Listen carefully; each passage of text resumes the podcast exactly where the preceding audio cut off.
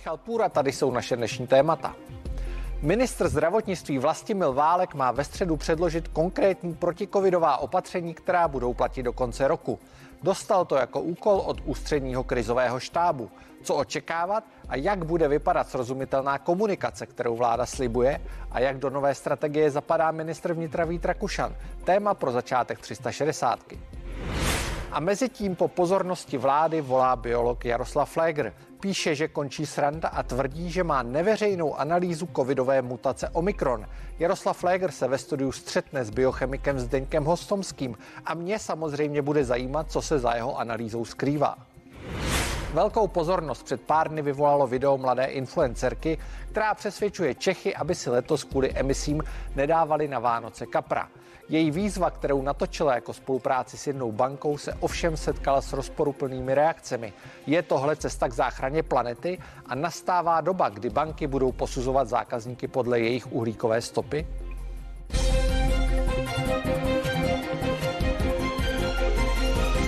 Ústřední krizový štáb se poprvé sešel pod vedením vicepremiéra Víta Rakušana. Ten chce, aby krizový štáb měl do budoucna větší moc při reakci na pandemii. Ve středu to má projednat vláda, stejně jako nová protikovidová opatření. Ústřední krizový štáb dal úkol ministru zdravotnictví, ministerstvu zdravotnictví a to, aby ve středu na vládě pan ministr Válek přišel s konkrétní sadou opatření, eh, která by měla platit i letos, tedy do konce roku, abychom už ve středu rozhodli a ve srozumitelné formě lidem, podnikatelům, veřejnosti v České republice vysvětlili, v jakém režimu a v jakých pravidlech se bude odehrávat konec roku v České republice, co všechno bude možné, co možné nebude. Ve vysílání vítám dva poslance ze sněmovního bezpečnostního výboru, Pavla Žáska z ODS a Roberta Králíčka z Hnutí Ano. Dobrý večer. Dobrý večer. Dobrý večer. Pane Žáčku, začnu u vás. Viděli jsme eh, tiskovou konferenci Víta Rakušana po zasedání ústředního krizového štábu. To je poměrně novinka, kdy eh, do čela řízení pandemie nebo boje s pandemí vstupuje šéf ústředního krizového štábu, což v minulosti mohl být a nebyl minister vnitra Jan Hamáček. Bude to skutečně tak a počítáte s tím, že tou hlavní tváří bude Vít Rakušan? Tak on nakonec, pan ministr vnitra Hamáček, tím šéfem toho krizového štábu byl. My jsme dostávali do výboru zápisy z toho, co tam konalo. Ale myslím si, že je nutné se vrátit na začátek a je nutné zmínit, jak to vlastně vzniklo tím soubojem mezi premiérem Babišem a mezi ministrem Vnitra Hamáčkem, který vyvolal tu obrovskou vlnu nedůvěry, kdo vlastně to bude řešit, kdo bude tou klíčovou osobou. A dneska se to vrací na to místo, jak předpokládá naše krizová legislativa. Myslím si, že je to tak správně a myslím si, že zcela správně předal tuto gesti premiér Fiala ministru vnitra Rakušanovi. Eh, skutečně to tak bylo, že pan Hamáček byl šéfem krizového štábu, ale ještě tady byla Rada pro zdravotní rizika, pokud se nepletu, a jmenovala se tak, kterou eh, vy jste rozpustili a zůstane tady přesně ten ústřední krizový štáb. Pane Králíčku, jak vy vnímáte tento krok a konec konců i třeba rozpuštění eh, té zdravotní rady? Tak já to vnímám zatím jenom jako slova, protože pan Rakušan eh, stále říká, že má nějaká opatření, že se něco změní, ale neslyšeli jsme vlastně ani v jednom jeho prohlášení nic konkrétního. Je to zatím všechno teoretické, tak uvidíme, s čím ta vláda přijde. Ale mě překvapuje, pan Rakušan říkal, že se bude eh, vláda řídit eh, doporučením odborníků a hned tu máme dva kroky, kdy rada vlády bude zrušena a druhá věc je, víme dneska už, že nebude nouzový stav prodloužen, přestože odborná skupina Mezes navrhuje něco jiného. Takže pro mě to jsou velmi rozporuplné a nedůvěryhodné reakce a uvidíme, s čím vláda přijde a jaké ty konkrétní věci budou, protože zatím je to všechno ve stádiu, že máme lepší řešení, ale ještě nevíme jaké. Pane Žáčku, můžete reagovat, jak vy byste uh, uklidnil občany asi, že skutečně ta opatření, která uh, chystá minister zdravotnictví Vlastimil Válek, která představí ten ústřední krizový štáb, budou jasná, zřetelná a budou fungovat? Tak já samozřejmě věřím, že naše vláda ta opatření přijme, sdělí je naprosto jasně a jinak než v minulosti občanům. Ten hlavní problém je, za jaké situaci nastav, nastupuje vláda velmi rychle. Musí tyto věci řešit horizontu hodin. Čili nemá moc času na přípravu. E, určitým způsobem se musí nejprve dohodnout ministři a jejich eh, dva náměstci, protože víc tam, více tam jich zatím mít nemůže s, tím, celým byrokratickým aparátem ministerstev, že se dneska začíná dělat jinak, což si myslím, že může být mnohdy, mnohdy určitý problém a tam může být určitý sklus. Ehm, my jsme viděli eh, a nastupujeme v situaci, kdy je zde obrovská nedůvěra občanů ve stát. Je to právě dané tím, že to nebylo řízeno nebo bylo to řízeno zvláštním způsobem, že odborný aparát rozhodoval a pak do toho vstoupil například Andrej Babiš a změnil to dvakrát, třikrát za den. Čili my se tomu chceme vyvorovat. Samozřejmě vláda se musí dohodnout, ministři musí mít jasno a budou to komunikovat jedním směrem po dohodě s těmi odborníky. Čili myslím si, že ta komunikace, která dneska přijde, bude úplně jiná. Nebude to tak, že se ráno něco vyhlásí a večer se to dvakrát změní. Pane Králíčku, já na to navážu. Nebylo by přece jenom lepší, kdyby vláda Andreje Babiše skutečně měla jasnou jednu postavu, byl tady ten krizový štáb a nedocházelo k těm duplicitám? Tak já musím reagovat, protože Vláda Andreje Babiše nastupovala do koronavirové krize, kdy nikdo nevěděl, co bude. Když se vezmeme dva roky zpátky, tak ta vláda nevěděla, jak se to bude vyvíjet. A není pravda, že vláda Petra Fialy musí reagovat v hodinách. Volby byly v říjnu, byly výsledky jasné a skoro dva měsíce se vláda Petra Fialy mohla připravovat. Mohla připravovat ty opatření, takže není pravda, že by reagovala v hodinách. Měla na to dva měsíce a čerpá z dvouletých zkušeností, které Andrej Babiš a jeho vláda neměla, když, koronaviru, když koronavirus nastal. Takže ty podmínky jsou nerovné a vláda Petra Fialy mohla být připravena. Takže já jsem překvapen, že by měla reagovat v řádu hodinách a že ty konkrétní, před, ty konkrétní opatření není schopná představit. Měla na to dostatek času. Pane Žáčku, můžete reagovat? Samozřejmě reagovat mohu. Ten, ta klíčová věc je, že ministr se stane ministrem, až eh, kdy, když je jmenován prezidentem republiky, když je uveden do úřadu a převezme si agendu. Tady je spousta informací, které prostě vláda, eh, ministři ministerstva mají, ale ten kandidát nemá ještě možnost se k ním dostat. Čili já si domnívám, že některé ty informace, s kterými jsme veřejně pracovali, a tak naši ministři zjistí, že to je úplně jinak, že problém může být větší. Možná některé věci jsou třeba vyřešeny, nikdo to neví. A mm, proto také eh, můžeme reagovat v reálné situaci, až když ty ministři dosednou a mají svoji kompetenci a dostávají od těch úředníků ty informace. Já jsem přesvědčen a skoro bych si dovedl odhadat, odhadnout, v kterých částech se budeme i na výboru seznamovat s informacemi, které jsme dosud neměli, které prostě byly pro určitý malý okruh úředníků či, či špiček eh, Babišovy vlády a my teprve s nimi budeme konfrontováni teďka. To je ten problém. Mohli byste říct, o jaké informace jde, alespoň naznačit případně? Já si myslím, že některé statistické údaje, které vláda k dispozici měla nebo, nebo konkrétní ministři, tak eh, veřejnost eh, nedostala nebo dostala jich upravenou verzi. Pane Králíčku, je to skutečně tak, že vaše vláda zamlčovala některé informace nebo je upravovala tak, aby se dostali v jiné podobě na veřejnost? Tak já si myslím, že opozice vlastně říkala, že má antikový tým, že mají odborníky a neustále rozporovali jakákoliv eh, vlastně nařízení, jakékoliv informace, která vláda vydávala, tak není pravda, že by museli čekat na nějaké pověření prezidenta. To je podle mě výmluva, která úplně nedává smysl. Oni ten tým měli, mohli s tím pracovat a není pravda, že by vláda zatevovala nějaké informace. Myslím, že i pan profesor Válek měl poměrně dostatek informací a poměrně detailních. Eh, Adam Vojtěch ty informace Eh, sdílel, sdílejí s opozicí, takže není pravda, že by něco vláda zatajila, to nesmysl a mě mrzí, že se tyto dezinformace šíří mezi lidi a zase to akorát vyvolává nějaké rozpolcení osobnosti, tak jestli to je ta změna, kterou pan Fiala uh, sliboval, tak teda se máme na co těšit. Pane Žáčku, eh, já se zeptám na něco maličko jiného. Premiér Petr Fiala i minister zdravotnictví Vlastimil Válek opakovaně apelují na tu osobní zodpovědnost. Petr Fiala mluvil o tom, že nežijeme v komunistickém státu, který by měl občanům něco nařizovat. Eh, já přeci jenom se zeptám, blíží se varianta Omikron, o které toho mnoho nevíme, budeme tady mít hostem za chvíli Jaroslava Flegra, tak se třeba něco dozvíme. Každopádně, eh, myslíte si, že to bude stačit? Že skutečně eh, Češi, pokud to tak mohu zobecnit, se zachovali dostatečně zodpovědně? Já si myslím, že samozřejmě to stačit nebude.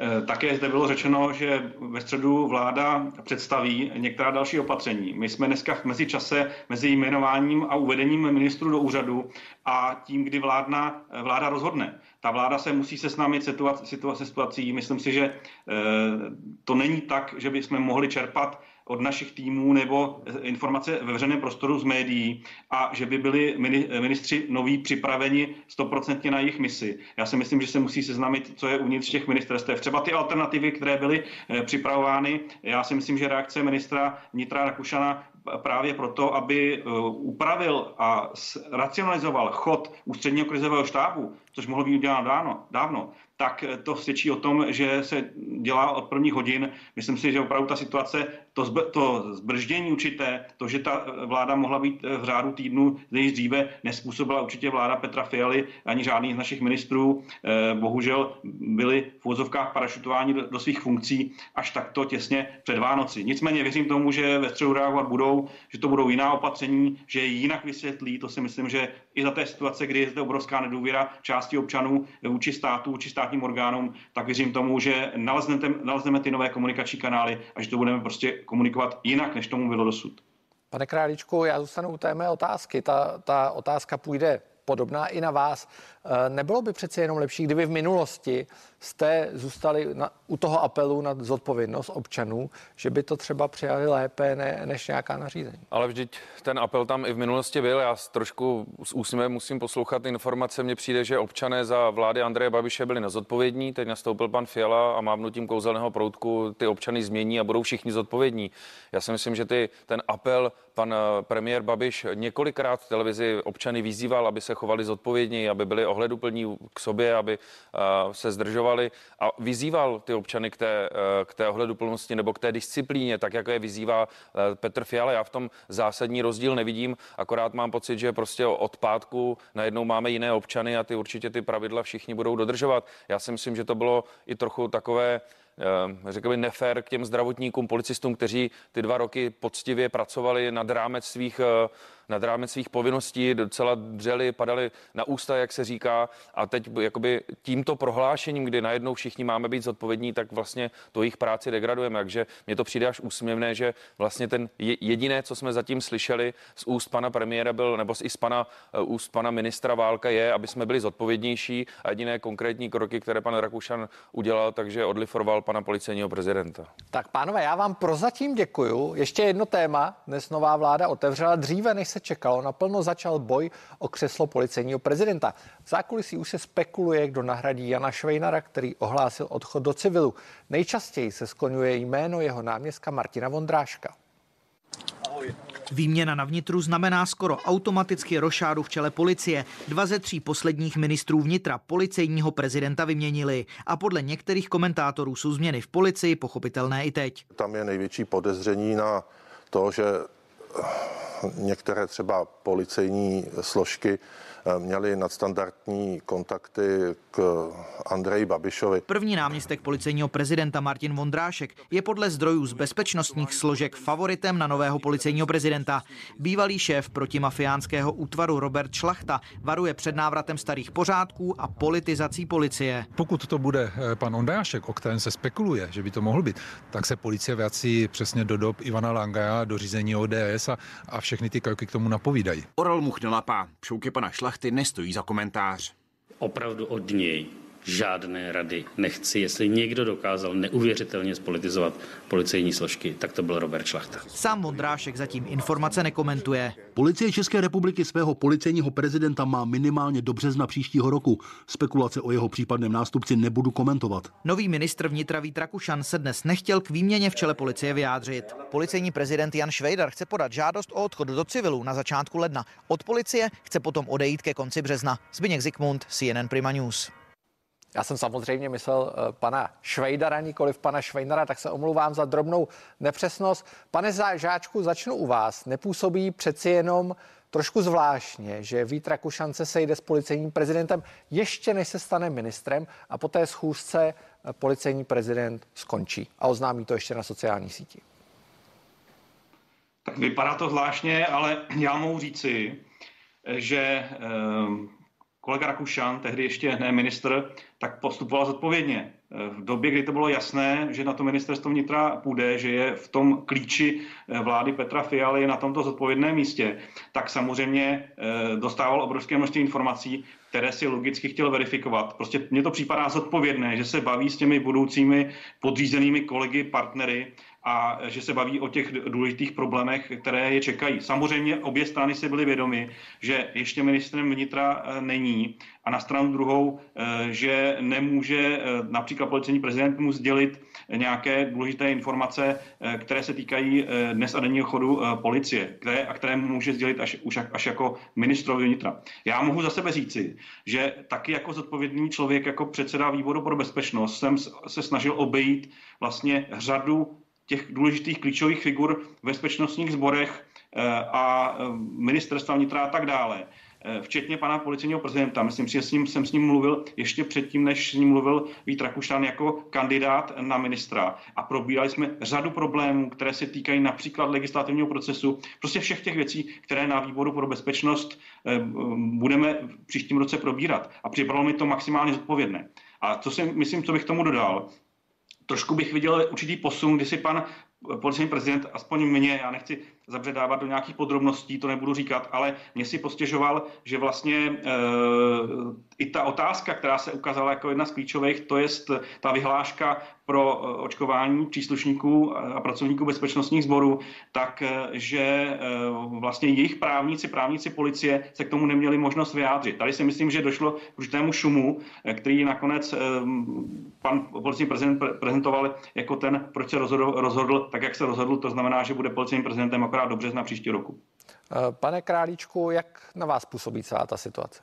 No tak já jsem teď trochu zmaten, protože před chvilkou pan Žáček řekl, že pan Válek a ostatní ministři v případě covidu vlastně nemohli nic dělat, než je prezident jmenuje do funkce. A tady pana Rekušana chválí vlastně, že to zodpovědné, že se před jmenování do funkce sešel s panem Švejdarem, který následně potom oznámí, že u policie končí. Mně to přijde jako bezprecedentní krok a velký fail pana ministra Rakušana ještě předtím, než nastoupil do funkce. A na mě to působí nedůvěryhodně. To za prvé. A za druhé si myslím, že to vysílá velký negativní signál signál, jak na veřejnost, ale hlavně do bezpečnostních složek, kdy my potřebujeme stabilní policii a dnes v policii nikdo neví, co bude, kolik lidí se vymění, kdo bude další na seznamu panu Rakošana, koho vymění, koho vyhodí. A podle mě to může vyvolat velkou destabilizaci policie a považuji to za velmi, velmi nezodpovědné. A budu se ptát na prvním výboru v novém roce, na výboru pro bezpečnost. Chci, aby pan Žáček pozval pana Rakušana i pana policejního prezidenta a budu to chtít detailně vysvětlit, jak tomu došlo a jaké to bude mít konotace, protože já se opravdu obávám, že to může destabilizovat policii. Pane Žáčku, pozvěte, pozvěte. Tak já musím říct komentář, toto mi připadá úsměvné. Když si vzpomeneme, koho a jak pan Andrej Babiš, premiér zahnutí ano, vyměnil v policejních bezpečnostních sborech ve všech složkách, tak a tady řešíme jednoho funkcionáře, který nešťastnou podle mě, podle mě nejšťastným způsobem eh, komunikoval, spíše měl komunikovat, počkat, až bude um, pan Rakušan ministrem vnitra a pak s ním komunikovat, než to dávat na Twitter. Eh, tak to je úsměvné. Já si myslím, že my jsme nebyli schopni ani zvolávat výbor tak často, jak Andrej Babiš měnil funkcionáře bezpečnostních sborů. Ale na druhou stranu samozřejmě my, my o tom jednat budeme. Eh, výbor bezpečnostní má svoji roli v tomto celém systému, ale eh, samozřejmě pokud pan policejní prezident potvrdí v tom prvním setkání na začátku ledna novému ministrovi vnitra to, že odstupuje a končí svoji činnost v policii ke konci března, tak samozřejmě nastane klasický proces výběrového řízení který je určitým způsobem dlouhý a počkejme si na něj. Teďka to spolitizujeme, že se objeví nějaká jména, samozřejmě jsou to spekulace, nicméně eh, bude to standardní výběrové řízení. Pane Králíčku, pane Králíčku, jméno Martina Vondráška. Slyšeli jsme Roberta Šlachtu, že se vrací jakási eh, stará parta, pokud to takhle přenesu eh, z dob bývalého ministra vnitra Ivana Langra. Co si myslíte jako o možném kandidátovi, o Martinu Vondráškovi? Tak já zaprvé bych chtěl jenom reagovat, že teda nejsem si vědom, že by pan Andrej Babiš, eh, co by bývalý premiér, eh, měnil policejní funkcionáře jak na běžícím páse. Já nevím, ať je kolega pan Žáček konkrétní, já si toho teda nejsem vědom, že by nějakým takovýmto způsobem probíhala výměna jakéhokoliv funkcionáře, ale pojďme se o tom pobavit, jestli má ty konkrétní jména, můžeme i na výboru, ať eh, nemáme tady slovní pingpong eh, v přímém přenosu. A já to, tu nominaci nechci komentovat, já si myslím, že je to předčasné. Já pevně věřím, že opravdu dojde na výběrové řízení, kam se budou moci přihlásit i další kvalitní kandidáti a uvidíme, eh, koho vláda vybere. Já respektuji rozhodnutí pana Rakušana, že chce mít kolem sebe tým, kterému věří, eh, který si prostě přivede nebo chce si vybrat možná i nového policejního prezidenta, ale způsob, jakým to bylo provedeno, je ve mně zbuzuje právě tu nedůvěru a vysílá ten negativní signál k té veřejnosti, ale i dovnitř policie a těm bezpečnostním složkám. Pak, když by to udělal po nástupu do funkce a jasně, transparentně by to řekl, tak si myslím, že by ten problém nebyl. Ale takto, takto si myslím, že se to nedělá. Pane uh, Žáčku, je Martin Vondrášek skutečně tím favoritem na funkci policejního prezidenta? Já to samozřejmě nevím, já bych počkal na to výběrové řízení, ale eh, to by platilo, to, co říká pan kolega, eh, za předpokladu, kdyby ten tweet eh, vypustil do éteru tehdy ještě stále kandidát na ministra vnitra Rakušan a ne pan policejní prezident. Mimochodem v době, kdy byl ještě podřízen panu ministru vnitra Hamáčkovi. Čili já si myslím, že to je zmatení pojmů a e, myslím si, počkejme si na to výběrové řízení. To výběrové řízení je dané ze zákona, to se nedá nějakým způsobem do něj ingerovat a počkejme se na jeho výsledek. Máme na to více než tři měsíce. Já se zeptám ještě na další možné změny v čele nejenom bezpečnostních sborů, ale pojďme se bavit i o nich. Bezpečnostní informační služba stále nemá řádně jmenovaného šéfa. Eh, viděl jsem článek eh, Sabiny Slonkové, novinářky Sabiny Slonkové o možných změnách v čele vojenské rozvědky. Pane Králíčku, eh, čekáte, že se něco ještě dál bude dít? Tak to je poměrně těžká úvaha. Já doufám, že pokud by se něco dělo, tak už to bude více transparentnější. A já jsem dnes koukal na web vlády a čekám, neviděl jsem tam program středeční vlády a čekám, že vláda Petra Fialy jmenuje pana Koudelku ředitelem BIS co nejdříve, tak jak všichni jeho, jeho ministři deklarovali před volbami a tlačili na Andreje Babiše, aby ho jmenoval, tak já doufám, že, to, že se tak stane ve středu na jednání vlády Petra Fialy. A co se týče těch ostatních změn, tak já se domnívám, že eh, někteří, někteří někteří lidé jsou, nebo většina těch lidí, o kterých jste mluvil, je kvalitní nevidím důvod zásadní změny, ale je to zase rozhodnutí a strategie nové vlády, ale záleží na tom, jak to bude transparentní, aby to nebylo zase jednání nějaké za zavřenými dveřmi. Měl by s ním být seznámený bezpečnostní výbor, tak jako to bylo v minulosti. A je třeba si uvědomit ty zásadní změnu, protože od revoluce se teď stalo poprvé, že výbor pro bezpečnost a třeba komisi BIS nevede někdo z opozice, tak jak to bylo v minulosti, tak aby probíhala kontrola těchto, těchto bezpečnostních složek, které podléhají vládě. Ale poprvé si to vzala koalice, protože ona tu kontrolu chce co nejvíce z té opozici znemožnit. Takže toto jsou pro mě zásadní změny, které se týkají nejenom výměny policejního prezidenta, ale i v parlamentu došlo k zásadním věcem. Komisi BIS vede pan Bělobrádek, který je z koalice, to nikdy nebylo. Od revoluce vždycky měl komisi BIS opoziční poslanec. Je to poprvé. Stejně tak výbor pro bezpečnost. V minulém volebním období ho měla opozice, teď ho má zase koalice. Takže to jsou ty zásadní změny. Pane Žáčku, proč jste nepustili uh, opozici do vedení těch výborů?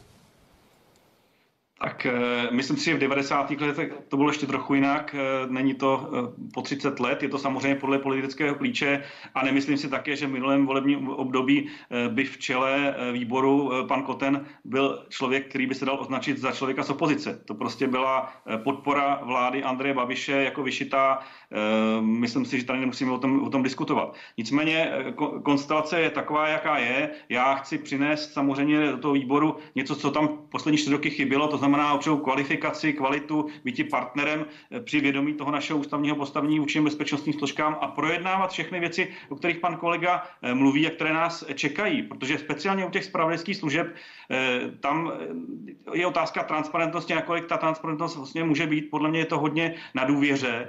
A proto pokud se noví třeba ministři nebo ty zodpovědní funkcionáři doví i některé věci, které prostě klokotali uvnitř těch, e, toho bezpečnostního aparátu, tak budou, budou muset reagovat a budeme muset některé problémy řešit. Já samozřejmě nedokážu udělat prognózu, kdy, co budeme řešit, ale jsem přesvědčen, že máme na to čtyři roky a můžeme být konfrontováni s věcmi, které si dneska nedovíme představit, protože o nich prostě nevíme. Pane Žáčku, zůstanu ještě u vás na poslední dotaz. Eh, jmenuje vláda Michala Koudelku řádně šéfem Bezpečnostní informační služby a učiní tak případně už ve středu? Já jsem přesvědčen, že jmenuje. Nevím, jestli to učiní ve středu, protože těch úkolů je obrovské množství a prioritní je eh, právě řešení, to, jak jsme se bavili před chvilkou, té krize covidové, ale jsem přesvědčen, že jmenuje a že ehm, to, co jsme vlastně i my prezentovali, a já můžu mluvit za sebe, takže se naplní a že se ehm, pan ředitel Michal Koudelka stane tím, tím standardním ředitelem, což měl mimochodem udělat už Andrej Babiš před volbami z nějakých důvodů to neudělal. Pane Králíčku, vaše poslední reakce. Já se opět musím pousmát, protože přesně tuto rétoriku, když jsem říkal před volbami, že tam ta priorita toho covidu je větší, než jmenovat pana Koudelku, tak jsem byl pomalu cupován opozicí. A dneska ta opozice, která je koalicí, říká úplně to samé. Máme jiné priority, Koudelka počká. Ne, já doufám, že ve středu je jmenován a pokud ne, tak se budu ptát. Tak já vám moc krát oběma děkuji za rozhovor a přeji hezký večer. Hezký večer, děkuji za pozvání. Děkuji za pozvání. My pro vás máme i další témata. Praští radní fakticky rozhodli o konci kočárů tažených koňmi, které v centru metropole vozí turisty. Právě o tom bude duel, který vám nabídnu už za chvíli.